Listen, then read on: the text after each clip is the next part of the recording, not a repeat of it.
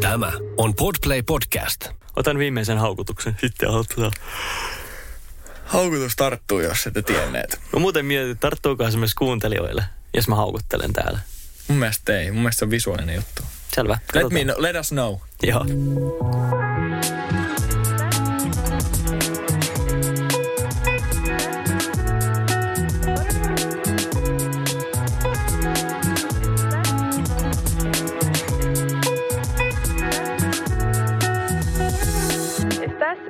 Escuchando a Potticasti. Tervetuloa Pottikästiin. Studiolla on tuttuun tapaan Mikael A niin kuin Antti. ja tuottajamme Samu. Loistavaa. Mä olisin lähteä tänään, tänään mä sanoin Miksu, että hei, hei tossa, hei tossa tota alkusanat, niin mä aloitan pienellä tarinalla. Tänään oli todella hyvä fiilis herätä tähän aamuun. Ja, ja mä tota laitoin siitä Mikaelillekin aamulla viestiä, että vitsi oli, vitsi oli siisti herätä tähän aamuun. Jotenkin, jotenkin tosi hyvä fiilis ja ei mitenkään silleen geneerisesti, että onpa nyt hieno aamu herätä, vaan niin kuin jotenkin oli tosi aidosti hyvä fiilis herätä tähän aamuun. Ja rupesin miettiä, että, että tota, mitkä sitten on sellaisia asioita, minkä takia mulla on tänään niin hyvä fiilis. Mm. Ja aika nopeasti tuli, tuli yksi pointti mieleen, arvatko mikä? No, Me, me aloitettiin, aloitettiin Mikaelin kanssa eilen tai nyrkkeily. kyllä. Tai nyrkkeily ja, ja reenit oli siinä illasta, ensimmäiset reenit ja, ja oli molemmille tosi niin kuin, Miksu on ennenkin harrastanut kamppailulla, ei mä en ole ennen harrastanut, mutta tota oli tosi, tosi hyvä kokemus ja aloitettiin sitten se starttikurssi siinä ja, ja tota, muutenkin tosi, tosi hyvä treenit. Tuli sellainen fiilis, että on niin kuin saavuttanut jotain varmaan paras hiki ikinä ja siinä kun ajettiin pois sieltä treeneistä, niin molemmilla oli semmoinen, tieks, tosi hieno tunne, semmoinen jonkinnäköinen mentaalinen selkeys vaan kaikista asioista. Semmoinen Jep. blissful olo. Mä olin, että okei, tämä on varmasti yksi asia, mutta mikä muu rupesin miettiä, että, että mä oon saanut aika hyvin asioita aikaan viime aikoina ja, ja tota, mä asun aika kivas kämpäs, mulla on tosi mukavia kavereita ja, ja tota, mä saan tehdä niitä juttuja, juttuja, mitä mä tykkään tehdä. Ja sitten mä ajattelin, että hei, että niinku, et, et tota, et, nämä kaikki liittyy aika vahvasti semmoiseen, semmoiseen niin hyvän olon tuottamiseen mun, mi, minun itseeni. Ja kaikki nuo asiat on, on, on sellaisia, mitkä on hyviä asioita mun ympärillä. Ja kun mä mietin niitä, niin mä, voin, mä en voi muuta kuin olla kiitollinen niistä asioista. Ja se on se, mistä me tänään jutellaan. Kiitollisuus ja se, että minkä takia kiitollisuuden voima on erittäin, erittäin suuri. Ja mitä mieltä sä oot? Minkä takia kiitollisuus ilmiönä, kiitollisuuden harjoittaminen on nostanut päätään aika, aika suurestikin viimeisten parin vuoden aikana.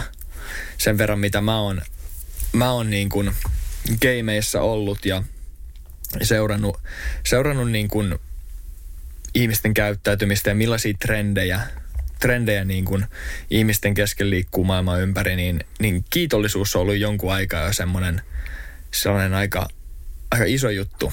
Niin mi- minkä takia, mitäs mitkä on sun ajatukset siitä, miksi se on nostanut päätään niin vahvasti?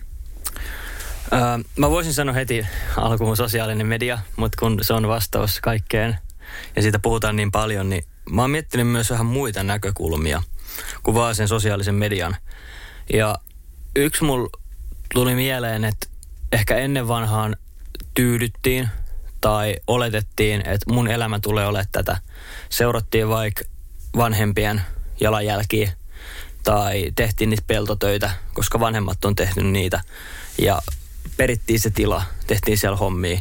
Silloin tyydyttiin asioihin, silloin ajateltiin, että, että tämä on tää mun reitti ja mä menen sitä reittiä, mikä mulle on luotu. Eikä niin päin, että mä luon itselleni oman polun. Mm. Nyt meillä on mahdollisuutena luoda itsellemme aika erilaisiakin polkuja. Meillä on paljon vaihtoehtoja elämässä. Ja sen takia musta tuntuu, että ihmisillä tulee paljon enemmän paineita siitä, mitä niiden pitäisi tehdä. Ja niillä tuleepa kriisi siitä, että kuka mä oon ja mun on vaikea löytää itteeni. Ja kaikkien näiden negatiivisten tunteiden takia ja paineiden, niin ihmisten on pitänyt löytää keinoja parantaa näitä negatiivisia fiiliksiä. Ja sitten on keksitty se, että kiitollisuus on pirun hyvä työväline siihen. Mm. Mä luulen, että sen takia se on noussut, koska meillä on enemmän niitä negatiivisia tunteita ja ajatuksia ja paineita. Niin nyt me ollaan löydetty välineitä, millä niitä voidaan sitten edesauttaa ja purkaa. Ja kiitollisuus. Ja musta se on tuntuu, avainsana. musta tuntuu, että sä, sä hyvin just analysoit tota tosi hyvin, hyvin tota niin kuin ihmiskunnan kehitystä tavallaan. Ja se on yksi mun mielestä myös avainpointti siinä, siinä minkä takia mä näen sen asian silleen, että, että meidän elämistä on tullut, tullut niin kuin, jos me mietitään isossa mittakaavassa, niin paljon helpompaa. Mietitään kaikkia mahdollisia apuvälineitä, vohvelikoneita, kahvinkeittimiä, puhelimia, tietokoneita, supertietokoneita, kaikki, kaikki mahdolliset mikrofonit, millä mekin äänetetään, kaikki mahdolliset elektroniikkavälineet, palvelut, systeemit on kehittynyt ihan sikana tosi nopeasti. Ja, ja niistä on tullut ehkä semmoisia itsestäänselvyyksiäkin. Ja se, mitä mä ajan täällä takaa, on se, että nämä kaikki palvelut ja tuotteet ja elektroniikka, niin ne on helpottanut meidän elämää. Ja niiden tarkoitus on aina ollut helpottaa meidän elämää, ja sitä me ollaan haettu. Koska pitkään meidän elämä ei ole ollut helppoa. Silloin, kun me ollaan oltu niissä meidän omissa lahkoissa, oltu vaikka maanviljelijöitä, tai meidän perheellä on ollut joku lihakauppa, niin se on se, mitä me ollaan tehty. Me ollaan kasvettu siihen. Me on välttämättä tiedetty mitä, mistään paremmasta vaan suuri osa väestöstä on kasvanut johonkin tiettyyn, tiettyyn ihmisryhmään, tiettyyn lahkoon ja niin kuin on ollut siinä samassa rännissä, tunnelissa koko elämänsä. Ihan silleen vaan, että on se, missä mä menen. Ja silloin, silloin se ajatusmaailma ja keskittyminen on ollut tosi semmoista, myös, myös semmoista niin kuin työsentristä. Tehty pitkiä, pitkiä päiviä. Ja, ja vaikka me ajatellaan nykyäänkin, että meidän, meidän mindsetti on tosi työkeskeinen ja me keskitytään työhön. Mutta silloin se oli pelkästään sitä, koska selviytyäksesi sun piti tehdä niitä töitä, mihin sä oot kasvanut. Nykyään sulla on valinnanvaraa, enemmän tietoa ja ihmiset ajattelee enemmän. Ja nämä on hyviä asioita, mutta mä kuuntelin just Eckhart Tollen kirjaa Läsnäolon voima. The Power of Now englanniksi. Niin Eckhart Tolle sanoo siinä hyvin, että, että, tota, että mä, mä nyt parafreisaan, mutta hän sanoi siinä hyvin, että ihmiset on y- yleensä ajatusten vankeja silleen, että ajatukset ohjaa ihmisiä eikä ihmiset ajatuksia. Mm. Et jos sä et pysty ole ajattelematta, niin sun mieli ohjaa sua, etkä sä ohjaa sun mieltä. Mm. Ja kun me mietitään, että, että no enhän mä pysty ole ajattelematta, mutta jos sä kehit, kehität itse sillä saralla ja opettelet sitä taitoa, niin pikkuhiljaa sä pystyt olemaan enemmän ja enemmän ajattelematta ja pystyt olemaan siinä hetkessä. Ja se on se taito, mikä auttaa siinä myös ja mikä on myös hyvin vahvasti kiinni kiitollisuudessa. Mm. Koska tässä elämänvaiheessa, missä kaikki on niin kuin helpotettu, meillä on apuvälineitä kaikkeen ja, ja muutenkin monimutkaista sillä tavalla, että, että me ollaan tehty simppelistäkin monimutkaisia erilaisilla apuvälineillä ja muilla – meillä on yltäkylläisyyttä ja valinnanvaraa. Silloin meillä on aikaa ajatella, jolloin ajattelusta tulee meille tapa ja silloin meistä tulee helposti niitä sen ajattelun vankeja. Mm. Ja yleensä siinä käy niin, että ne meidän ajatukset on negatiivisia. Ja silloin me ollaan niitä meidän ajatusten vankeja ja, mm. ja meidän mieli ohjaa meitä. Ja yksi tapa, millä päästä sieltä pois, on kiitollisuus. Koska jos sä ajattelet niitä negatiivisia juttuja, niin kiitollisuus ohjaa sun mielen sinne positiivisiin asioihin, niihin hyviin juttuihin. Mm. Ja mun mielestä just hyvä esimerkki tästä on se, pari viikkoa sitten me annettiin kuuntelusuositus just Joe Roganin podcastista, missä oli Yeonmi Park, yeah. 13-vuotiaana Pohjois-Koreasta painut uh, nainen. Ja se, mitä hänenkin puheesta tuli tosi vahvasti ilmi, oli, oli se kiitollisuus siitä, mitä, mitä tavallaan – omalla tavallaan kiitollisuus siitä, mitä hän on kokenut, mutta myös missä tilanteessa, päällimmäisenä missä tilanteessa hän tällä hetkellä on. Mm. Ja tuo sama juttu näkyy, näkyy vaikka, jos on sairastanut syöpää ja on käynyt kemoterapiassa. Ja sitten kun ne hoidot loppuu, niin monta kertaa ne potilaat kokee niiden elämänlaadun tosi hyvänä – ne on tosi kiitollisia kaikesta. Siitä, että niillä pysyy ruoka sisällä ja niillä ei ole paikat kipeänä ja niiden hiusten kasvu tulee takaisin. Ja tiedätkö, tämmöisiä, mitkä meille on monesti itsestäänselvyyksiä, niin ne on tosi kiitollisia niistä asioista, koska ne tietää, että, että ne, ne ei ole kaikille itsestäänselvyyksiä. Ja sama mitä sanoin noista laitteista, noista vuohveliraudoista ja kahvinkeittimistä, niin mehän eletään aika hyvässä yhteiskunnassa. me kaksi. Ja ne on meille ihan itsestäänselvyyksiä. Mun mielestä olisi ihan niin kuin järkyttävää, jos mun kahvinkeitin vietäisi vaan pois. Sillä, että sä et sä enää juoda kahvia. Niin mä olisin tosi pahoillani siitä. Mm. Ja sit mietit just, mistä lähtökohdista kun ihmiset tulee. Niin ei siellä ole mitenkään itsestäänselvyyttä siitä, että sä saatte ravintoa sen päivän aikana. Niin se, että mistä asioista me ollaan kiitollisia, heijastuu siitä, mihin me ollaan myös totuttu.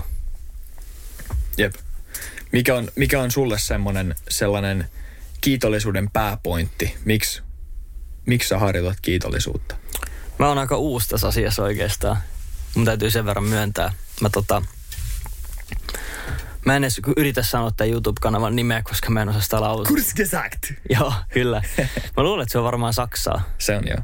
Ja tota, tällainen kuitenkin YouTube-kanava ja tekee lyhyitä opetusvideoita ja sillä oli video tästä kiitollisuudesta.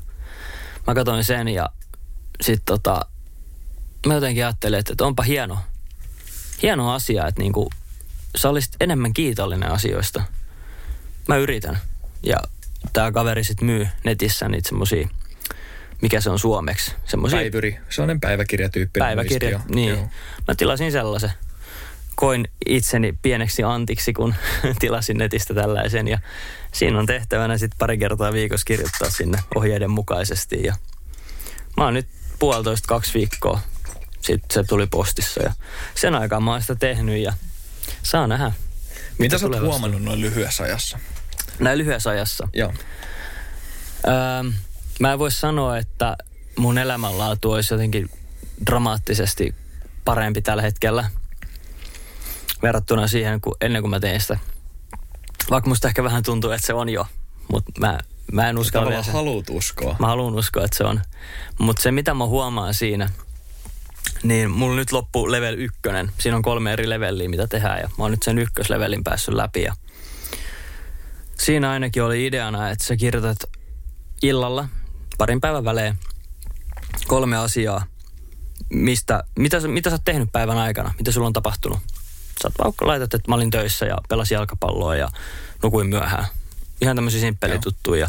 Sitten siinä on, että onko jotain hyvää tapahtunut sulle tämän päivän aikana? Et mitään kivoja juttui. Sitten sä laitat sinne, että joo, että naapuri moikkas mua rappukäytävässä ja näin kivan koira ja rapsutin sitä ulkona. Ja sitten siinä on vikas kohdassa, että, että voiko olla jostain asiasta kiitollinen. Ja sitten sä laitat sinne, että, että mä oon kyllä itse kiitollinen siitä, että mulla on tosi kivat seinänaapurit. Mm. Tavallaan se vähän niin kuin, se lämmittelee sua, että okei, mitä tänään on tapahtunut? Onko sulla tapahtunut tänään kivaa? Sitten kun sä oot ne jo niin kuin laittanut sinne, niin sun on helppo ajatella, että hei, mähän voin olla kiitollinen näistä asioista, mitä on tapahtunut tai mitkä on ollut kivoja juttuja. Ja sitä kautta sä sitten kirjoitat sinne loppuun asioihin, mistä sä oot ollut kiitollinen. Jep. Ja se, mitä mulle on tapahtunut tässä sen takia, on se, että mä en enää mieti näitä vaan kun mä kirjoitan, vaan mä mietin niitä monta kertaa päivässä, Just kun jotain asiaa tapahtuu. Ää, se voi olla melkein mitä vaan. Mutta esimerkiksi joku ihminen pitää sulle ovea auki. Niin mä saman tien, kun se, mä näen, että se pitää sitä ovea mulle auki, mä oon, että ei vitsi, mä oon kiitollinen siitä, että niinku, vielä on ihmisiä, jotka niinku pitää ihmisille ovi auki. Mä en tiedä, tykkääks kaikki siitä. Mä oon kuullut siitäkin puolia toisen vaikka minkälaista näkemystä, että se on niin kuin disri, mi- mikä se on suomeksi, siis töykeää ja Pitää ovea auki toiselle. Niin. Come on.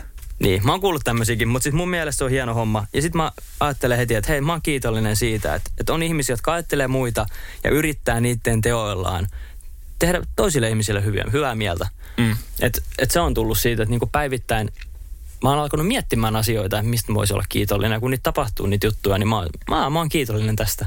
Ja tolle on ihan semmoinen, semmoinen tavallaan, mä en tiedä onko se tiede perustaa, mutta, mutta niin ihan mun mielestä looginen selitys omalla mm. tavallaan. Kun sä, itse, kun sä niin kuin harjoitat itsereflektioa ja, ja semmoista, että sä mietit asioita, mietit itseäsi, mietit missä oot kiitollinen. Mm. Ja silloin kun sellaisia asioita tapahtuu päivän aikana, mitkä tavallaan menee siihen kategoriaan, niin sun on helpompi elää siinä hetkessä ja sä tunnistat niitä asioita enemmän. Ja sen takia on tärkeää pystyä olemaan hetkessä, koska muuten, jos sä et tässä kohtaa olisi esimerkiksi harjoittanut tai kirjoittanut tota päivyriä, mm. Harjoittanut niin kuin kiitollisuutta aktiivisesti, tietoisesti, niin sä et olisi miettinyt tota asiaa yhtään tuolla tavalla. Mm. Ja tavallaan sitten ne asiat, mitä sä teet tietoisesti, niin ne muokkaa sua itseä myös pikkuhiljaa alitajuntaisella tasolla. Mm. Se on muista pelottavaa, miten, miten tehokas toi on ollut jo nyt. Niin. Jos sä mietit, jos sä mietit sun niin kuin mieltä ja sun aivoja ja jos ne on itseäsi, mitä sä toimit, niin sä periaatteessa jatkuvasti koko ajan ohjelmoit ittees toimimaan tietyllä tavalla. Mm. Ja se, mitä sä sanoit vähän tuossa aikaisemmin, mihin mä haluan kiinnittää huomioon kannasta, on se, että, että sä sanoit, että, tai mä vähän johdatin sut siihen, sä sanoit, että sä haluat uskoa, että mm. se toimii. Mm. Ja se on myös yksi asia, minkä takia se toimii. Mm. Jos sä harjoitat kiitollisuutta ihan vaan sen takia, että mun nyt täytyy olla kiitollinen, Mm. niin se ei tule toimimaan. Se ei tule toimimaan, jos sä et usko siihen. Mutta jos sä uskot siihen mihin tahansa asiaan, esimerkiksi kiitollisuuteen, niin se tulee toimimaan just sen takia, että sä koko ajan pikkuhiljaa muokkaat ittees sellaiseksi, mitä sun ajatukset on. Mm. On se sitten hyvässä tai huonossa. Mutta ne asiat, mihin sä uskot, niin, niin mä uskon siihen, että ne tulee toimimaan joka tapauksessa. Ja se johdattaa meidät vähän niin kuin sellaiseen pointtiin, että onko tämä niin kuin ihan voodoo, voodoo shittiä vai onko täällä jotain tiedeperustaa omalla tavallaan. Koska tämä kaikki saattaa kuulostaa siltä, että okei, okay, no, no nyt niin kuin bro science ja keittiöpsykologiaa yhdistelee tuolla samaan pipettiin ja purkkiin. Että ei tällä ole mitään perää. Ja niin se saattaa, niin se saattaa olla. Mä en, mä en väitä, että mä oon mikään ekspertti tässä. Ja jos me esimerkiksi mietitään vuoden 2006 hittielokuvaa The Secret, mistä Kyllä. on nyt kirjatkin ilmestynyt kauppoihin, niin mä näin sen ekaa kertaa ja pari ekaa minuuttia mä olin silleen, että okei, että miten mä voin ikinä luottaa tähän elokuvaan, kun tämä näyttää näin niin kuin hirveältä. Mm. Ja, ja se ei herätä hirveästi luottamusta. Mutta siinä kerrotaan paljon tarinoita. Esimerkiksi yksi mies, yksi mies kertoo tarinan siitä, että, että, että kun hän opiskeli ja hän aloitti työelämää, niin hän piirsi itselleen sellaisen vision boardin, mihin hän laittoi kuvia tietyistä asioista, mitä hän haluaa saavuttaa. Ja hän piti semmoisen ja, ja sitten katsoi sitä aina, aina niin kuin päivittäin, katsoi sitä vision boardia ja, ja tota, jossain kohtaa se sitten unohtui se vision boardi vuosi, kymmeniä, parikymmentä vuotta eteenpäin, niin hänellä oli perhe jo siinä kohtaa ja pieni poika. Ja, tai nyt spoileria siis, jos joku ei halua kuunnella, niin skivatkaa reilusti eteenpäin. Mutta siis hänellä oli pieni poika ja vaimo ja hän oli sitten muuttanut uuteen kämppään, uuteen taloon, hienon taloon ja sitten se poika kysyi sieltä mieheltä, että, tai isältään, että iskä, iskä, että hei, mitä tuossa laatikossa on? Ja iskä sanoi, että siellä on mun noi, noi visiotaulut, vision boardit siellä, että, että, että, että, että ne on siellä. Sitten se poika sanoi, että avataan se, avataan se, että katsotaan, mi- mikä se on se vision board. Ja se selitti ja sitten ne avasi sen ja se veti sen vision boardin sieltä laatikosta ja se mies alkoi vaan itkemään. Sen takia, koska se talo siinä vision boardissa oli ilmakuva siitä talosta, mihin oli just muuttanut että jos tämä on totta, niin se on todella voimakas tarina. Siinä on myös tarina naisesta, joka, joka ilmeisesti oli sairastunut rintasyöpään ja, ja tota, mikä hoito ei, jos mä muistan tämä oikein, mikä hoito ei oikein hänellä toiminut, mutta mut hän niin kuin jatkuvasti äh, usko siihen, että se tulee parantumaan. Oli kiitollinen kaikesta, mitä hän on, hän on saanut ja hoidosta, mitä hän on saanut ja usko siihen, että se tulee parantumaan. Ja tällainen jenkki dramaattiseen tyyliin against all odds, niin se sitten parantui. Mm. Ja naisesta tuli täysin terve. Et vaikuttaa tosi, tosi vahvalta ja tosi vaikutusvaltaiselta tavalta, mutta sitten taas toisaalta, että miten luotettavaa tämä on? Onko tämä ihan voodoo shittiä? Mitä sanot? Ää, siitä on tehty siis ihan niinku tieteellisiä kokeita tästä lumen vaikutuksesta. Mm. Niin mun on pakko vielä tuoda ennen, kun mä menen syvemmälle tähän aiheeseen, niin yksi lisäesimerkki. Se oli sellainen, että siinä oli kolme lasta ja mä en muista mitä kaikkia niillä oli. Yhdellä oli ainakin kovia migreenejä ja toisella oli joku ihottuma. Mä en muista mikä sillä kolmannella oli. Mutta tota, ne meni lääkäriin. Ne meni lääkäriin anyway ja ne laitettiin semmoiseen magneettikuvaukseen ja se laite ei ollut päällä ollenkaan. Ja sitten se lääkäri sanoi, että joo, että menette tonne nyt hetkeksi ja sitten tämä hoitokeino, niin se voi parantaa teidät. Ja sitten ne lapset meni makaamaan sinne tuubiin ja se ei tosiaan ollut päällä ja ne tuli sieltä pois. Ja sitten se lääkäri antoi niille semmoiset rannekkeet. Ne oli semmoiset muoviset rannekellot, joissa oli pieni näyttö ja sitten siihen aina silloin tällöin muutaman tunnin välein tuli joku dinosaurus tai koiranpentu tai joku siihen kelloon näkyviin. Ja siinä oli ideana se, että se muistuttaa niitä lapsia päivittäin monta kertaa, että, että te olette tämmöisessä hoidossa. Ja nämä lääkärit ei ikinä sanonut, että tämä hoito parantaa teidät, vaan että, Että teistä pidetään huolta. että tämä hoito voi parantaa teidät. Mm.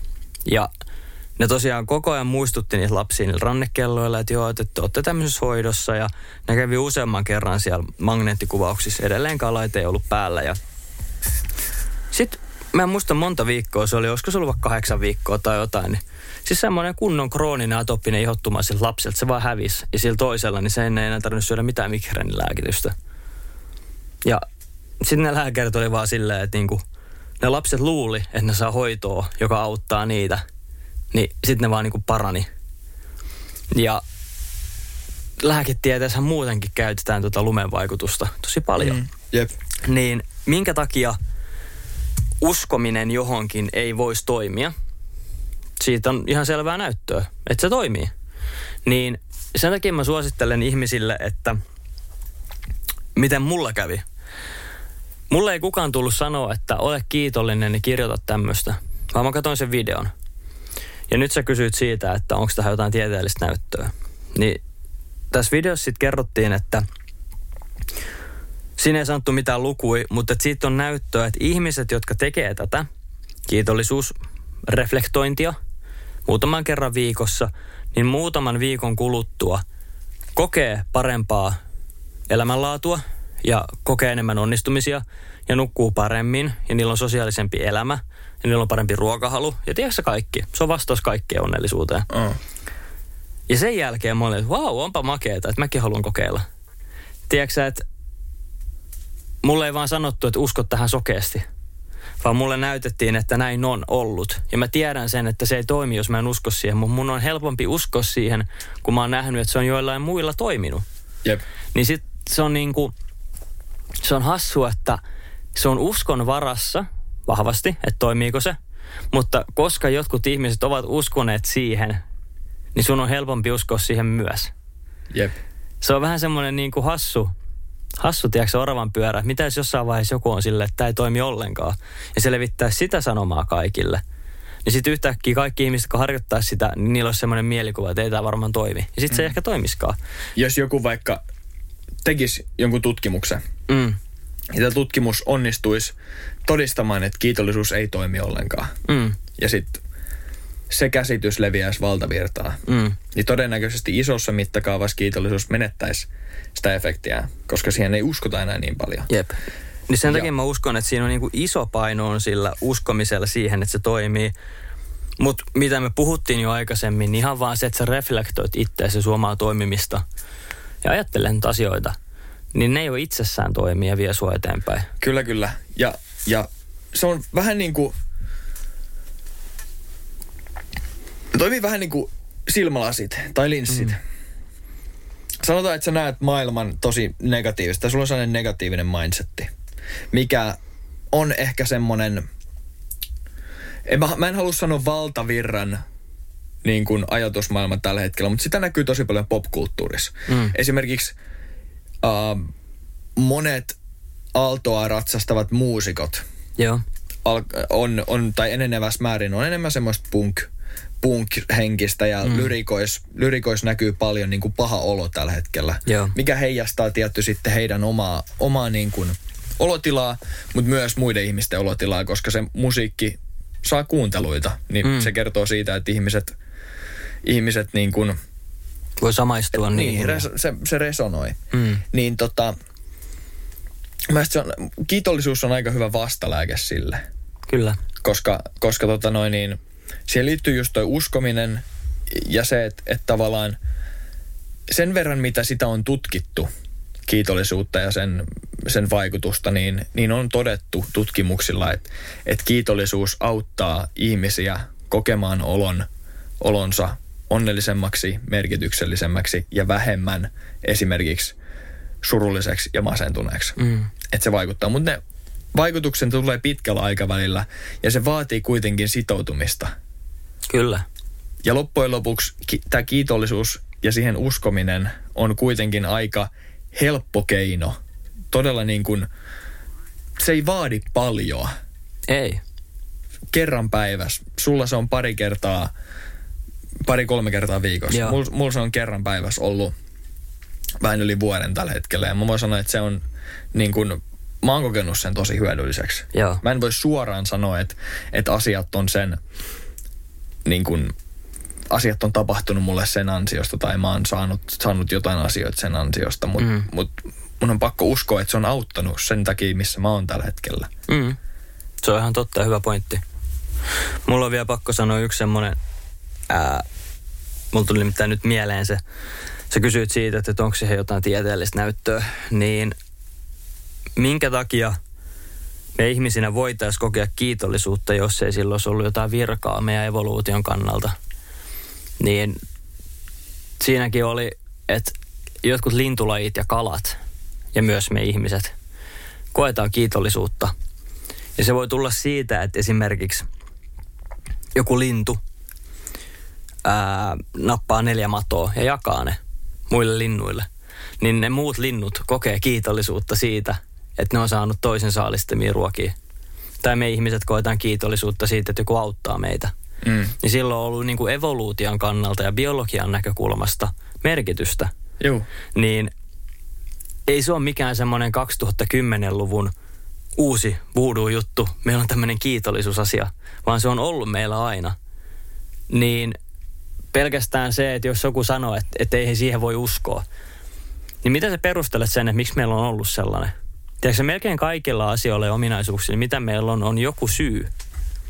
Meillä on melkein kaikki turhat ominaisuudet, joille ei ole ollut ikinä mitään hyötyä, niin ne on karsiutunut tosi nopeasti pois, koska ei semmoiset yksilöt ole lisääntynyt niin kuin 100 000 vuotta sitten. Niin. Niin kaikille niille ominaisuuksille ja tunteille ja asioille on ollut joku syy ja tärkeys, miksi ne on pysynyt mukana. Niin sekin, että kiitollisuus, me koetaan sellaista ja me osataan määritellä about mikä se on ja kokea sitä. Niin siihen on syy, että se on pysynyt meillä. Yleensä melkein kaikki ne asiat, mitkä meillä on pysynyt, on ollut jotenkin positiivisia vaikutuksia. Mm. Onko meillä sitten esimerkiksi, no tietty on, vihalle on syy Jep. Me joskus, joskus olisiko ollut viime... alkuaikoina. Joo, mun mielestä reilu reilu vuosi sitten kesällä, niin me puhuttiin siitä, että onko vihalle jotain positiivista, niin kuin, tai että minkä takia me koetaan vihaa, voiko sitä käyttää oikein. Ja silloin me ei ehkä osattu ajatella sitä, että, että mikä siinä voisi olla hyötyä. Ja me saatiinkin sitten sit palautetta silloin, että, että vihallekin on oikeasti käyttötarkoitus ja syy, miksi sitä koetaan. Ja se toimii tietyissä tilanteissa ehkä lyhyellä, lyhyellä tähtäimellä. Hmm. Mutta kiitollisuus on todella vahvasti semmoinen, sellainen asia, mikä, mikä ajaa eteenpäin ja, ja toimii niin kuin pitkällä tähtäimellä. Kyllä. Koska se ei, ole, se ei ole semmoinen, että sä oot kerran kiitollinen siitä vedestä, puhtaasta vedestä, mitä sä saat juoda. Mm. Ja sen jälkeen sulla on kaikki hyvin. Vaan se on enemmänkin semmoinen omalla tavallaan matka Niinpä. muistan aluksi, kun mä rupesin tätä niin kuin, uh, tämän asian kanssa kikkailemaan ja kakkailemaan, niin, niin tota, ensimmäiset asiat oli jotenkin sellaisia, musta tuntuu, että, että mä oon tosi geneerinen. Mm. Tiedätkö, että tässä ei ole mitään aitoutta tässä, tässä niin kuin Joo. mun kiitollisuuden harjoittamisessa. Joo. Mä oon kiitollinen mun perheestä ja ystävistä ja Kyllä. ruuasta. Ja mä olin silleen, että okei, että nämä on sellaisia asioita, mitä kaikki kirjoittaa. Mm. Sitten mä rupesin niin kuin, ole kiitollinen ihan niin kuin oudoista asioista tai semmoisista, että mä kirjoittelin aamulla esimerkiksi päivyriä tai mä mietin illalla, niin mä olin, että mä oon kiitollinen tästä kasvista tässä ja Mm. mä oon kiitollinen, että ulkoa sataa vettä tällä hetkellä ja mä oon kiitollinen, että autot voi olla eri värisiä. Mm. Ja se tavallaan heitteli vähän niin kuin päästä päähän, että ne oli tosi sellaisia geneerisiä ja sitten ne oli tosi sellaisia outoja. Ja sitten mä tajusin, että, että se voi olla ihan mitä tahansa, että sä voit olla kiitollinen mistä tahansa, Kyllä. mutta se aitous tulee sieltä sen jälkeen, kun sä oot käynyt nämä niin kuin vaiheet läpi. Tai mm. ehkä sulle se aitous tulee heti. Että se on helppo sulle tietää heti aidosti, mistä sä oot kiitollinen. Mutta mun piti aluksi vähän käydä se läpi, että okei, että miten tämä homma toimii ja mistä mä voin olla kiitollinen. Jonka jälkeen mä löysin, että hei, että mä saan olla kiitollinen ihan mistä tahansa. Jos mä kirjoitan tähän geneerisesti, että mä oon kiitollinen mun perheestä, niin mä oon kiitollinen siitä, koska todennäköisesti jotain on tapahtunut, jotain hyvää on tapahtunut mulle tällä saralla. Ja jos mä koen sen asian niin, niin se on täysin oikein. Ja jostain se on tullut sun mieleen, että hei, että mä, mä pistän tähän mun perheen. Mm. Tiedätkö, että on siihen joku syy. Että jos sä koetat miettiä, että mitkä on syytä olla kiitollisia ja sulla tulee saman tien mieleen perhe, niin ei se ole huono vaihtoehto, jos se tulee ensimmäisen sulla mieleen. Niin. Koska se, myös, se, se on myös sellainen asia, että, että jos sulla on jotain asioita, mitkä, mitkä sua harmittaa, niin kiitollisuus saattaa hyvin helposti kääntää ne ympäri. Kyllä. Esimerkiksi jotkut perhesuhteet tai, mm. tai, tai joku maailmantila tai sun oma rahallinen, taloudellinen tilanne.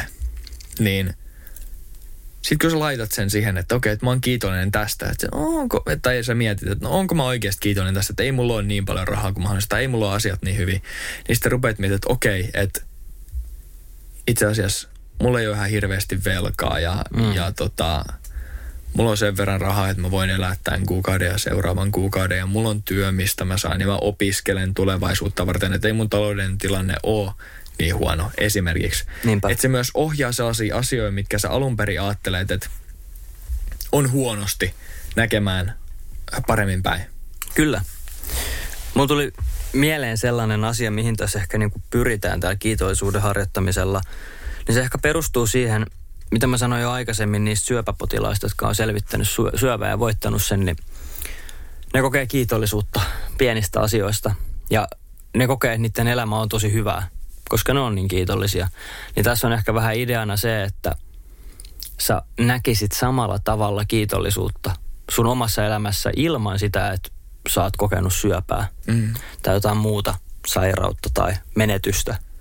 Että tavallaan, Myötä elämään niitä sellaisia, sellaisia tai näkemään niitä skenaarioita sun elämässä, mitä olisi vaikka voinut tapahtua. just näin. Huonoja juttuja, mitä olisi voinut tapahtua, mutta mitkä sulla onkin tosi hyvin.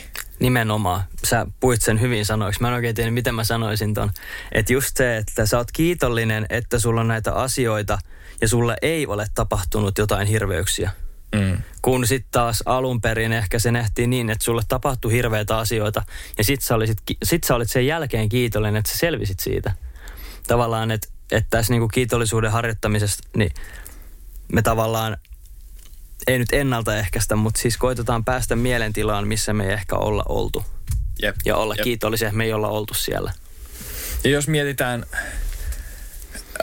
yhdenlainen teoria ajattelee, ajattelee että meidän elämä, elämässä ja, ja universumissa kaikki on energiaa. Me ollaan Mm. energiaa, meidän ajatukset on energiaa, ää, toi basso tossa on energiaa, meidän kaikki niin kuin solut on energiaa. Mm. Ja energiavärähtelöitä on eri tasolla. Joo. Tavallaan niin kuin hertseinä nollasta tuhanteen. Mitä korkeamman tason värähtelyä sulla on, niin sitä, sitä parempi sun energiataso on ja sellaista energiaa sä vedät puoleen. Vähän niin kuin magneetti. Mm. Tämä on law of attraction, eli, eli vasta, muista mikä se on suomeksi. Joo, Joku, anyways, law of attraction. kyllä. Ja jos tästä haluaa enemmän katsoa, niin voi vaikka Google kuvahaku laittaa Map of Consciousness. Niin siellä Joo. näkyy kaikki tavallaan värähtelyt ja, ja millaisia eri värähtelyn tasoja. Mutta siellä korkeimmalla värähtelyn tasolla esimerkiksi hyväksyntä, rakkaus, ää, valaistuminen, Ilo. ilo. Ja siellä alhaalla 200 hertsin paikkeilla, niin siellä on viha, suru, ää, masennus, Mm, kaikki täm, tämmöiset niin kuin hu- huonot olotilat. kyllä. Ja kiitollisuus voi olla niinkin korkealla kuin 900 hertsin paikkeilla, eli siellä ihan todella korkealla. Mm, Ja jos mietitään tätä teoriaa, tätä e- niin kuin energia- ja vastavuoroisuuden teoriaa, että, että sä magneetin lailla vedät semmoista energiaa puolees, mitä sä olet ja millaista mm. energiaa sä kannat. Niin jos sä kannat kiitollisuuden energiaa, niin, ja sä kannat ilo, iloisuuden energiaa ja sä kannat hyväksynnän energiaa, niin ne on korkeita energiatasoja. Silloin sä vedät sitä enemmän itsesi puoleen. niinpä. Ja vaikka kuinka saisit populaarikulttuurin ihminen ja, ja punkkari ja, ja muuta, niin sä et voi kusettaa itse sillä tavalla, että sun olisi parempi olla niissä, niissä tavallaan sad boy vibes, sad girl vibes, semmoisissa mm. niinku huonoissa, semmoisissa surun ja, ja vihan energioissa. Sä et, vaikka vaik se olisi niin kuin hitti juttu tällä hetkellä, niin sä et voi huijata itse siihen, että se olisi parempi kuin se, että sä olisit oikeasti aidosti iloinen. Niinpä. Sä näytit mulle ton mapin. Ja eikö siellä ollut ylimpänä tyyli joku valaistuminen, Valaistuminen, joo. joka resonoi siellä korkeammalla tasolla? Niin mä mietin saman tien, että mä mieluummin en meditoi 40 vuotta ja tavoittelen nirvanaa ja paastoa ja pohdiskele elämääni ja etsi sinistä helmeä ajatuksissani. Ja sitten koe valaistumista, kun olen 140-vuotias. Vaan mä mieluummin ehkä resonoin siellä 900 paikkeilla ja kirjoitan pari kertaa viikossa vähän kiitollisuuspäiväkirjaa. Jep. Tiedätkö että sillä pääsee yllättävän korkealle aika pienellä duunilla. Jep, ja valaistuminen on myös sellainen pointti, se on niin kuin oma pointtinsa. Mutta se, mitä mä haluaisin täällä tuoda, on se, että, että myös se, mitä sä olet ja mitä sä teet, niin si, sitä se myös, mm. mä uskon näin, että sä vedät puolees. Kyllä. Ja aina ei tarvii tavoitteellisesti tavoitella sitä korkeinta, koska sä et valaistu, jos sä koetat valaistua. Mm. Esimerkiksi aikamme ehkä suurimpi, suurin niin kuin henkinen tämmöinen ikoni spiritual leader Eckhart Tolle, mm. niin hän valastui 30, 30-vuotiaana silleen, että hän ei ollut yli ikinä ennen meditoinut. Se vaan yksi aamu heräsi silleen ja mietti, että okei, että hän oli silloin siis tosi masentunut mm. ja mietti, mietti silleen, että, että okei, että, että mä en pysty enää itteni, elää enää itteni kanssa. Mm. Ja sitten se snappasi tavallaan siihen hetkessä, että okei, että mä en pysty enää elää itteni kanssa. Mm. Tässä on pakko olla kaksi henkilöä, jotka puhuu keskessään, ke- keskenään. Mm. Minä ja sitten se itseni, niin kuin hän sanoi, niin kuin me and self. Mm. Ja sitten siitä lähti, siitä lähti se spirituaalinen matka, että okei, että mitä on oikeasti minä ja, ja tavallaan, että miten sä pääset pois sieltä semmoisista Wow. huonoista paikoista. Jos joku haluaa kuunnella lukea sen kirjan, niin se on aivan äärettömän niin kuin kompleksi kirja, mutta jotenkin tosi saa ajatukset pyörimään ja, ja niin kuin toivoa luova kirja myös. Mm. Mutta mut kokonaisuudessaan niin, niin tota, jos kiitollisuutta kokeilee ja, ja kiitollisuuden kädestä ottaa kiinni, niin en usko, että sillä voi ihan hirveästi mennä vikaan. No ei. Ja mä mietin myös sitä, että vaikka sä pitäisi tähän voodoo-juttuna, niin mitä negatiivista siinä on, että sä ajattelet asioita, mistä voit olla kiitollinen? Tosi monet näkee sen varmaan silleen, että, että okei, että en mä voi tehdä tällaista. Tiedätkö, en mä voi. Että jos joku, jos joku huomaa, että mä teen tämmöistä, niin ne ajattelee, että mä oon joku voodoo. Että, että mä oon joku hippihihuli tämmöistä mm. täällä. Että mä käytän aikani tälleen ja uskon johonkin väärää. Niin Siis- siis, se tulee semmoisesta, se saattaa siis, tää on mun omaa pohdintaa. Saattaa olla, että osuu moneen. Saattaa olla, että moni ajattelee, että, mitä, toi, mitä toi kelaa, että en mä ikinä ajattelisi noin, mutta mä oon itse joskus ajatellut tälleen. Mm. Niin mä veikkaan, että se resonoi myös, myös joihinkin muihin, että, että ajattelee, että mitäköhän muut musta ajattelee, jos ne huomaa, että mä teen tälleen. No tässä on niin kuin, kato se pointti, että mähän en olisi sanonut tästä kellekään puolitutuille, ellei mulla olisi omaa podcastia sun kanssa. Mm. Ja mulla on täällä tarkoituksena kuitenkin antaa vinkkejä kuuntelijoille ja kertoa, että mitä asioita mä oon kokeillut, mitkä toimii. Se on se syy, miksi mä puhun tästä. Niin jos sä ajattelet, että sä et ehkä viiti kokeilla muiden takia, niin sitä ei ole tarkoitus jakaa sitä sun kirjoittamaa tekstiä. Ne on sun itseäs varten. Jep. Ja sitten jos jotkut sanoo, että okei, no mutta se vie aikaa, ei mulla aikaa siihen. Niin voiko joku rehellisesti tulla mulle väittämään, että teillä ei ole kolmea viiva viittä minuuttia päivässä aikaa kirjoittamaan illalla jotain. Että teillä on niin kuin, teillä on niin tiukka aikataulu, että teillä ei ole viittä minuuttia päivässä aikaa. Niin mun Se- mielestä sekään ei ole niin kuin oikein hyvä tekosyy. Tavallaan, että mitä sä menetät, jos sä kokeilet sitä. Ja tolleen mäkin ajattelin. Ja se oli hienosti siinä videossa sanottiin, että sä et tarvii mitään ihmeellistä päiväkirjaa tilaa multa. Että sä voit tehdä tää kynällä ja paperilla sen kun teet. Tai vaan ihan mielessäsi. Mm.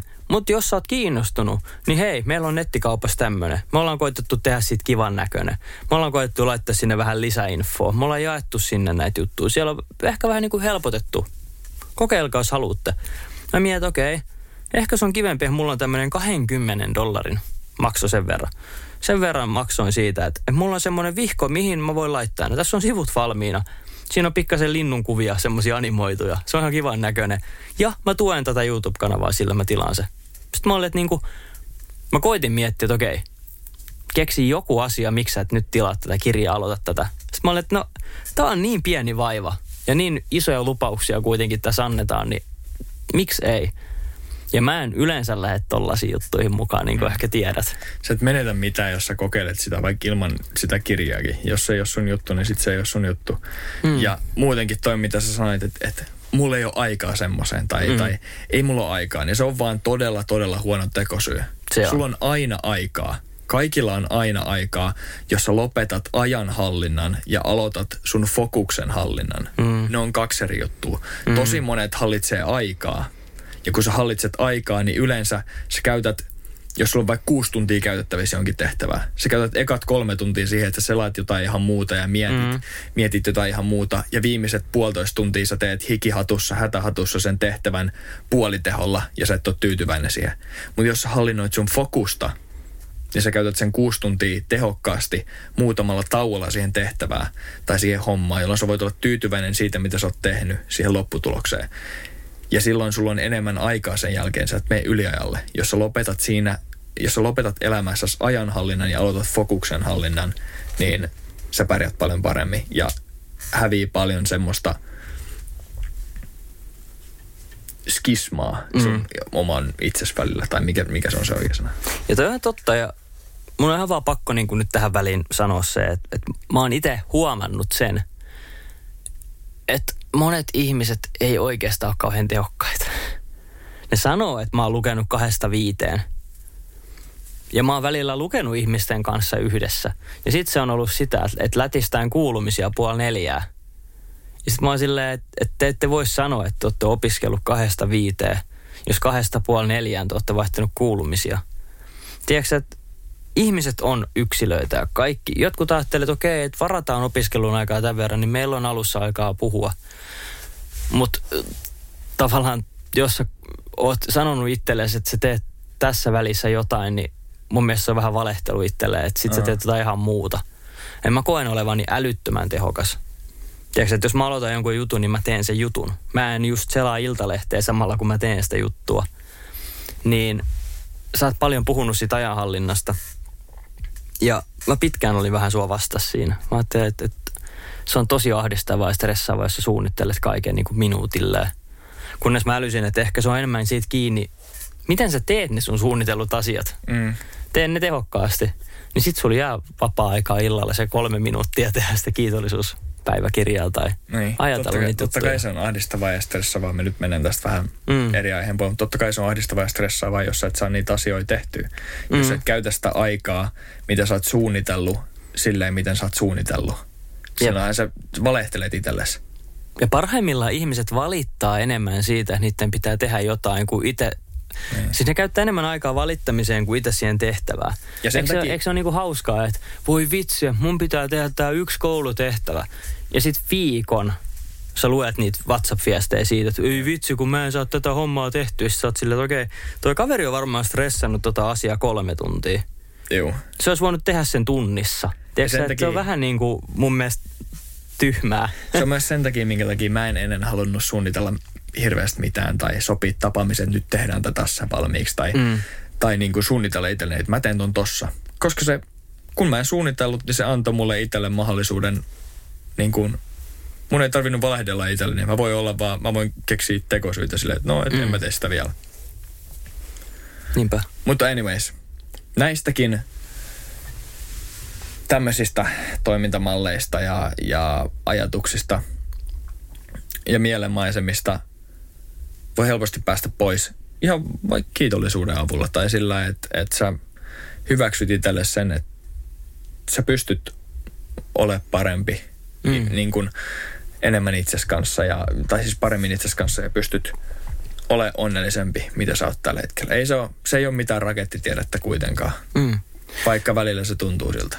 Ja mun on pakko jakaa kaikille kuuntelijoille nyt semmoinen, semmoinen juttu, että kun sä hyppäsit tähän niin kuin henkisen hyvinvoinnin junaan aika paljon aikaisemmin kuin minä. Milloinkohan se oli? Musta tuntuu, että sulla alkoi niinku viime, viime talvena ja keväällä alkoi niinku ole semmoinen niinku oikein kunnon tahti siinä. Sä oot varmaan otin, paljon, paljon pidempää tehnyt näitä. Mä otin alkuaskeleet 2018 alkuvuodesta ja Joo. sitten pikkuhiljaa eteenpäin ja oikeastaan niin kuin 2021 a- alkuvuodesta. Tai siis Silloin mä niinku sanoa, huomasin. Et, vuosi, sitten, vuosi sitten jo se Joo. alkoi kiihtyä, mutta silloin oli niinku aika... Silloin mä niinku huomasin, että- full steam. silloin mä huomasin, että sä niinku oot lukenut paljon ja perehtynyt näihin asioihin. Sä itse harjoitat niitä. Niin mä pitkään ajattelin, että, että tossa ei, toi voi toimia sulle, mutta toi ei ole neuvo, mitä sä voit tavallaan, mikä sopii kaikille.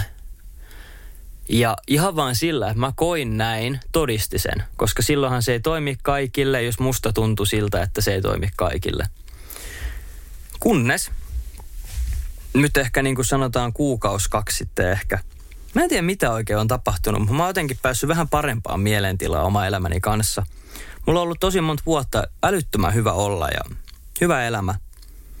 Mutta sanotaan muutama kuukausi sitten, niin jotain, jotain niin kuin täällä mielessä tapahtui. Ja mä ajattelin, että ehkä mä kokeilen näitä juttuja silleen niin kuin hissukseen. Mä en tee kauhean isoa numeroa siitä. Ja musta tuntuu, että kun sä pääset siihen vähän sisälle, niin sit sä voit ottaa siihen lisää pikkuhiljaa mukaan.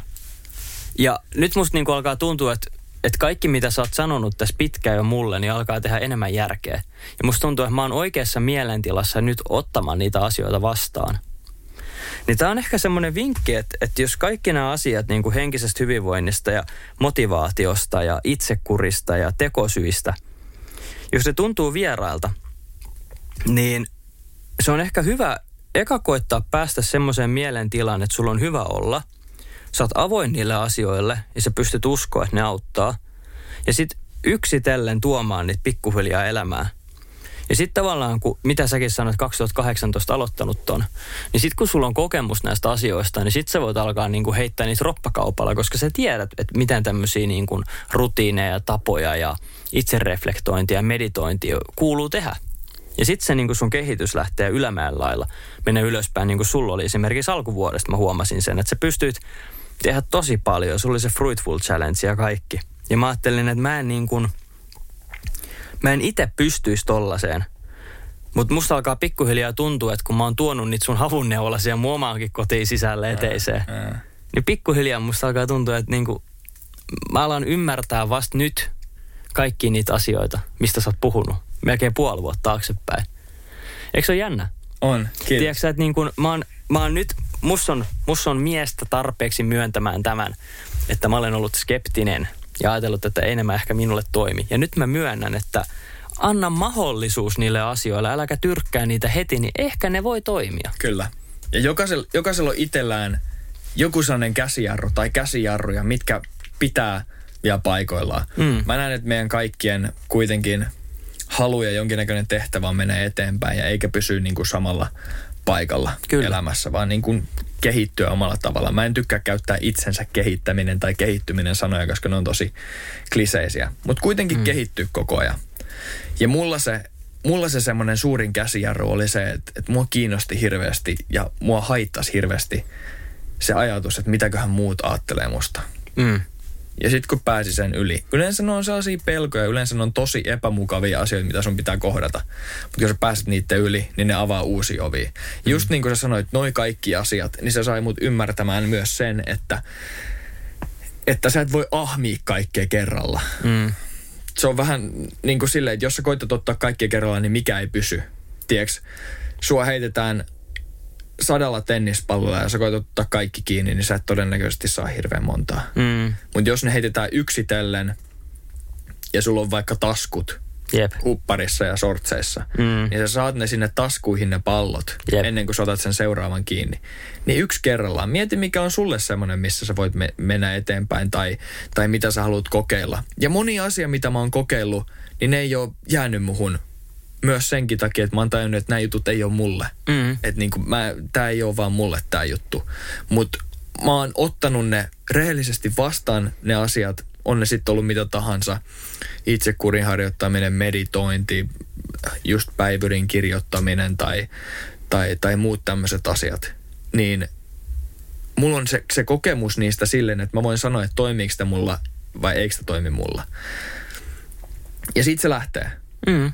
Ja sitten kun sen osaa niin, niin tajuu myös sen, että, että nämä on tosi henkilökohtaisia asioita sillä, että ne toimii eri lailla jokaisella. Ja mitä enemmän sitä tajuu, niin sitä vähemmän siitä oikeastaan puhuu, koska tajuu myös, että Mm. välttämättä se, että niistä paasaa, niin ei uppoa toiselle. Koska loppujen lopuksi et ikinä voi opettaa ihmistä, ketä ei halua oppia. Sitäpä. Ja senkin takia tämä kiitollisuus lähtee siitä, että siihen pitää uskoa. Ja mä sanoin, että jos sä et usko, niin se ei tule toimii. Mm. Jos sä uskot siihen ja ajattelet, että se on hyvä juttu ja sä oot avoin kokeilemaan, niin se tulee toimii. Ja sellaiset vinkit vielä tähän loppuun, mitä me halutaan antaa sen kiitollisuuden kokeilemiseen. Niin mä sanoisin ekana, että aloita ihan pienistä jutuista. Mm. On se sitten kerran päivässä, pari kertaa päivässä, pari kertaa viikossa.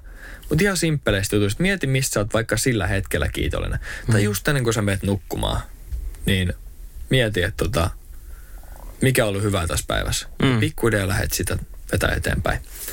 Ja ne voi kirjoittaa ylös tai miettiä ihan pään sisällä, mitä ne on. Mutta mm. pikkuhiljaa tekee, tekee niitä juttuja. Se saa sut enemmän tietoiseksi siitä. Niinpä. Se on eka pointti. Mulla on, mä itse tota, mulla toimii kirjoittaminen. Mä tykkään siitä, että mä voin vuosien päästä katsoa taaksepäin, koska mulla on siellä päivämäärät mm. jokaiselle päivälle. Mä voin vuosien päästä katsoa, että hei, et, et, mistä mä oon ollut kaksi vuotta sitten kiitollinen. Ei vitsi, että tuolla on tollainen juttu, mitä mä tein tona päivänä. Tuo oli aika makea juttu.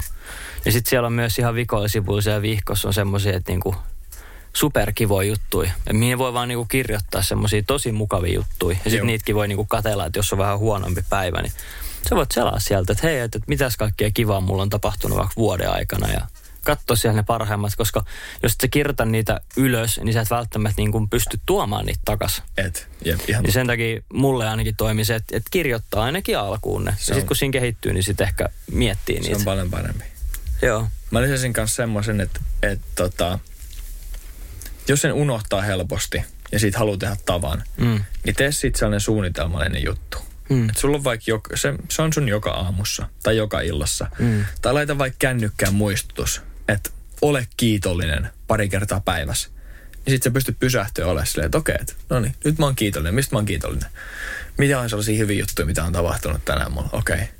Mä ostin vohveliraudan. Mm. Mä tuun varmaan tekemään tosi siistejä vohveleja. Jep. Se tuli mulle eka mieleen. Mutta siis se voi olla ihan mitä tahansa. Ja se on hauska juttu, että kun ää, mä sain semmoisen ohjeistuksen, että sitä on tehty kerran päivässä ja kerran viikossa ja muutaman kerran viikossa. Ja siinä ei ollut oikeastaan väliä, että kuinka usein sä teet sitä. Mutta yksi, yksi joku tutkimus oli näyttänyt sitä, että se ehkä voi laskea sen tehoa, jos sä teet sitä joka päivä edelleenkään en tiedä, onko sillä mitään perustaa.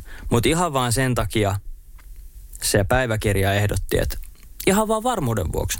Teen muutaman kerran viikossa. Joo. Niin mä oon ottanut semmoisen rytmin, että mä teen ää, vaikka tänään, sit yli huomenna, sit siitä yli huomenna ja sit kolmen päivän päästä. Et mä teen tavallaan kaksi päivää väliä, kaksi päivää väliä, kolme päivää väliä. Ja se on superhyvä. Mm, sit, Se se menee, sit se menee sinne viikkoon. Se kannattaa just sopia itselleen joku tahti, Mm. että millä sitä tekee. Ja se on hauskaa, että mä en malta odottaa sitä iltaa, kun mä pääsen taas kirjoittaa Niin. sitä, koska nyt kun, mulla, Toi, on, just nyt kun mulla on niitä välipäiviä, mulla on aina siinä välissä yksi tai kaksi välipäivää, niin musta tuntuu, että mä oon kauhean kiitollinen vaikka mistä asioista. Ja mä oon, tää olisi tosi hyvä siinä paperilla. Esimerkiksi eilen, kun meillä oli eka treenit. Niin mä mietin heti, että ei vitsi, kun tänään pääsisin kirjoittaa, Mieti. että et, et oon kiitollinen tästä lajista ja siitä, että et Antti on mun treenikaveri. Mutta en, en päässyt sulle. kirjoittaa. Niin tiedätkö, mä vaan älysin, että, että se on niin kuin, se on aika hyvä. Että mä odotan sitä, että mä pääsen kirjoittaa sitä, mistä mä oon kiitollinen. Ja toi on työkaluna todella hyvä, koska sun ei periaatteessa tarvii kirjoittaa, vaan se, että että sä kirjoitat mm. noin harvoin, niin se aiheuttaa semmoisen, että tämä olisi hyvä siinä ja Kyllä. automaattisesti sä oot kiitollinen, koska helposti Se on se idea kun tuossa. ruvetaan kehittymään ja tekemään mm. itsensä kehittämistä, niin sitä halutaan ahmia. Jep. Mä oon nähnyt paljon ihmisiä sellaisia, sellaisia mäkin on alkuaikoina ollut tämmöinen, että mä tein itselleni kaikkein mahdollisimman tiukimman aikataulun ja aamu- ja iltarutiinit ja, Mm. ja niin kuin jotkut shamaanirituaalit, mikä niin kuin on hyvä juttu ja siinä tulee kaikki semmoiset kaikki sellaiset asiat koverattu tavallaan siinä, siinä rutiineissa ja siinä, mitä mm. teet. Mutta kun nämä on pitkän aikavälin asioita, niin niiden kantokyky ei riitä. Sä et jaksa tehdä semmoista pitkällä aikavälillä. Ja jos, sä oot, jos kiitollisuus on sulle uusi juttu, niin se menettää just sen takia ehkä sitä tehoaan, että se on niin sitä tulee niin jatkuvasti, niin siitä saattaa tulla semmoinen monotoninen, tavallaan tietokonemainen toiminto. Silleen, että mm. okei, okay, että nyt mä oon kiitollinen ja mä oon kiitollinen tästä ja mm. tästä ja tästä ja tästä. Ja sit sä heräät ja seuraava aamu mä oon kiitollinen tästä ja tästä. Sitten sä oot koko ajan vaan niinku kiitollinen monotonisesti, etkä silleen oikeasti. Mm. Mutta kun sä teet sen noin, kun sä teet, niin huomaa, että se vaikuttaa, koska sä se lisää sitä kiitollisuutta senkin kirjoittamisen ja sen itse tapahtuman ulkopuolella. Ja näin se kannattaa te- tehdä kaikissa tällaisissa asioissa. Mm. Ja sä kysyt mut heti alussa, että, että onko mä huomannut mitään. Niin yksi semmoinen asia, mitä mä en ehkä halunnut tai viittinyt tuoda heti esille, koska mua pelottaa, että se on kuvitteellinen asia. Nyt kun mä sanon sen sanoiksi, niin se hävii. Mutta musta tuntuu, että mä pystyn nauttimaan hetkistä paremmin, mm-hmm. kun mä siinä hetkessä on, että mä oon kiitollinen tästä, tämä voisin kirjoittaa. Niin sit mä älyin, että jos mä oon kiitollinen tästä, niin tämähän on aika kiva juttu. Ja sitten mun tulee semmoinen, että onpas tää kiva juttu. Esimerkiksi kun sä tulit yksi ilta meidän luokse syömään pizzaa, niin mulla tuli siinkin hetkessä semmoinen, että mä voisin olla kiitollinen tästä. Niin sitten mulle, että hei vitsi, tää on muuten kivaa. Me syödään täällä pizzaa ja jutellaan asioista. Tiedätkö, että tavallaan musta tuntuu, että mä pystyn niinku tarttumaan hetkiin paremmin ja iloitan niistä mikä mulla on ollut tosi haastavaa. Mä oon puhunut yhden mun kaverin kanssa tästä myös, että tuntuu, että aikuisiällä sä odotat asioita vaikka Ruotsin risteilyyn ja sit kun sä oot siellä, niin sit sä oot aina pettynyt. Niin kuin, mä en tiedä, onko tämä normaali vai onko tämä jotenkin poikkeavaa tai joku masennuksen oire, mutta musta tuntuu, että kun mä olen siinä hetkessä, niin mä en pysty nauttimaan asioista. Ja sitten kun sitten on mennyt vaikka viikko, niin mä voin olla se, että ei vitsi viikko sitten oli kiva, kun me tehtiin uh-huh. tota. Mutta mun on tosi vaikea olla siinä hetkessä iloinen ja nauttia niistä asioista. Niin musta tuntuu, että se on niinku parantunut nyt ton kautta. Mä tavallaan niinku pystyn havaitsemaan asioita, mistä mä olen sillä hetkellä iloinen. Se jotenkin, se tuntuu, se on ehkä vaikea selittää. Mä luulen, että Joo. se ehkä älysti, mitä mä tarkoitan.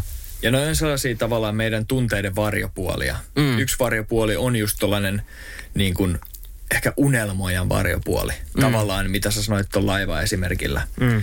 Tiedätkö, se on aina oot... mun esimerkki. Joo. Sulla ei nyt välttämättä kaikkein parhaimpia laivamuistoja, mutta anyways.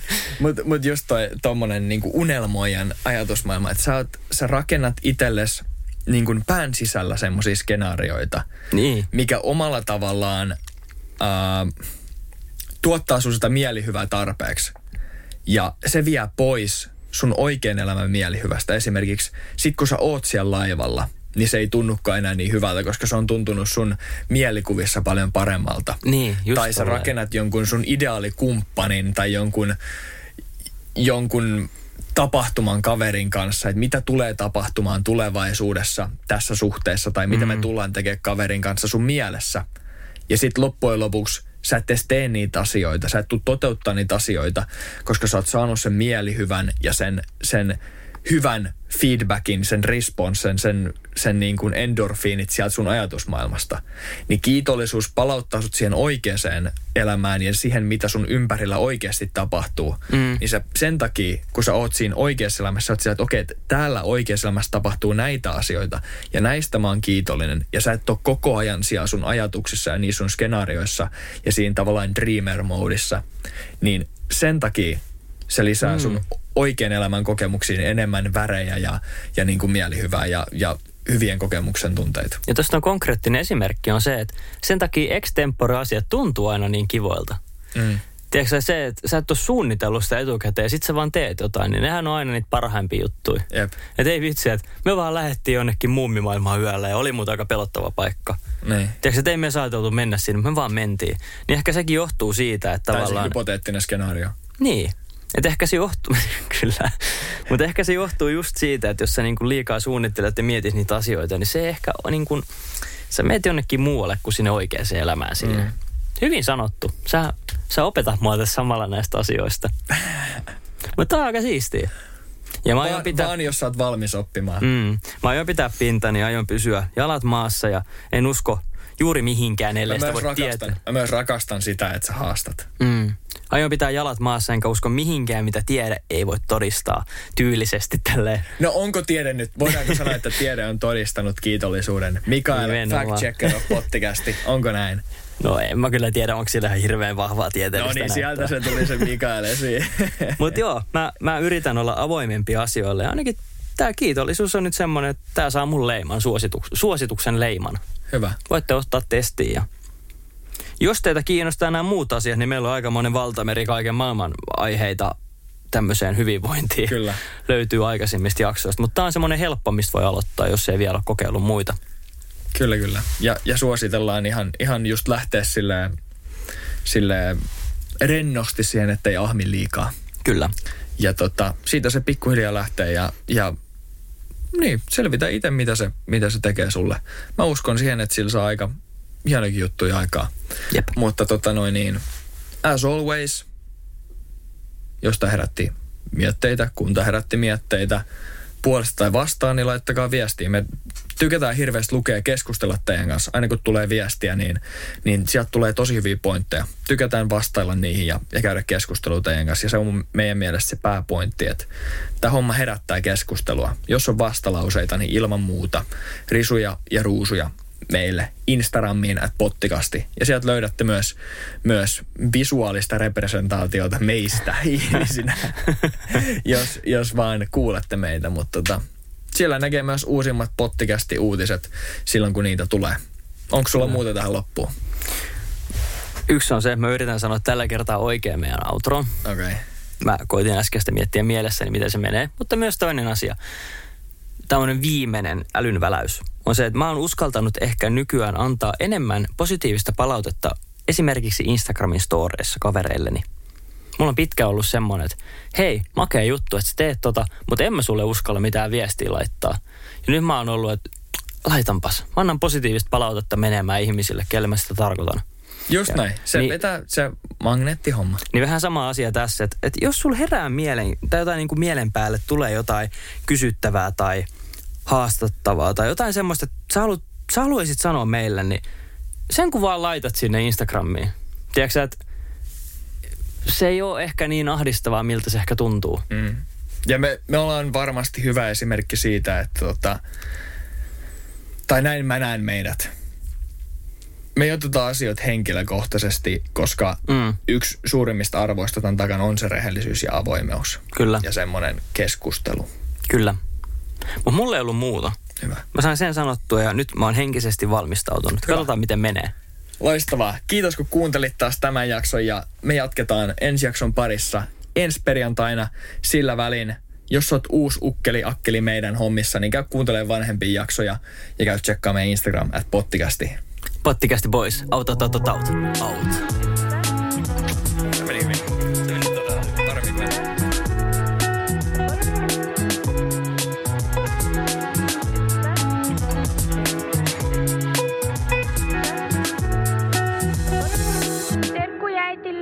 Iskälle ja, ja kaikille. Moikka!